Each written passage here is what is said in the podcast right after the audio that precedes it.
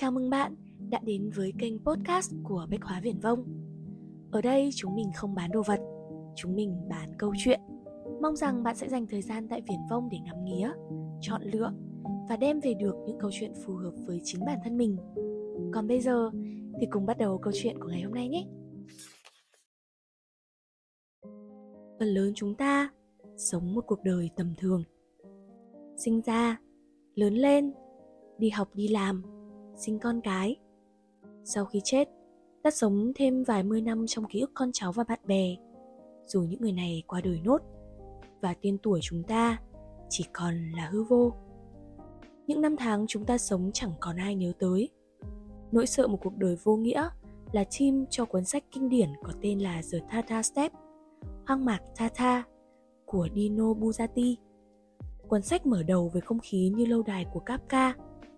Nhân vật chính Giovanni Dirogo, một sĩ quan trẻ nhiệt huyết. Do nhầm lẫn hành trinh, Dirogo được gọi đi lính tại pháo đài Bastini, nơi đồng không mông quạnh. Người ta nói rằng pháo đài này bảo vệ đất nước khỏi bọn Tata. Nhưng lần cuối có bọn Tata xâm lược là khi nào thì không ai còn nhớ. Dù nhiệm vụ của Bastini là một sự nhầm lẫn, Dirogo cũng rất háo hức với cuộc sống chinh chiến trước mắt. Biết bao mạo hiểm sông pha, và anh sẽ giải thích cho cấp trên để sớm được chuyển về đóng trong thành phố lớn náo nhiệt. Nhiệm vụ tại Bastini chỉ là tạm thời. Dirogo tin rằng mình sẽ không ở đây lâu. Nhưng hết lần xem xét này tới lần gia hạn khác mà vẫn chưa được đi, Dirogo dần cảm thấy quen với nhịp sống tẻ nhạt ở doanh trại.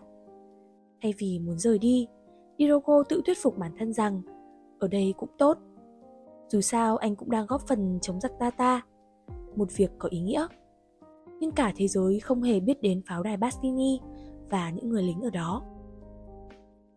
Hàng chục năm trôi qua, Dirogo già nua cuối cùng cũng được gọi về thành phố đóng quân. Bệnh tật và mệt mỏi, Dirogo gắng gượng trở về thành phố nơi khi ra đi, ông vẫn là một chàng trai nhiệt huyết. Trên đường khi nhìn thấy những chàng lính trẻ được cử lên pháo đài, Dirogo cay đắng nghĩ về cuộc đời mà ông đã bỏ phí Irogo vô danh, chết trong cô độc. The Tata Step là câu chuyện về cạm bẫy thời gian, về khát vọng sống bị bóp nghẹt và những cơ hội bị bỏ lỡ trong đời.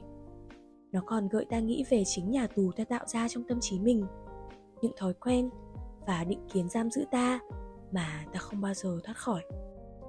Cảm ơn bạn vì đã dành thời gian lắng nghe số podcast lần này của Bách Hóa Viển Vông. Hẹn gặp lại bạn ở những số podcast lần sau. Tạm biệt.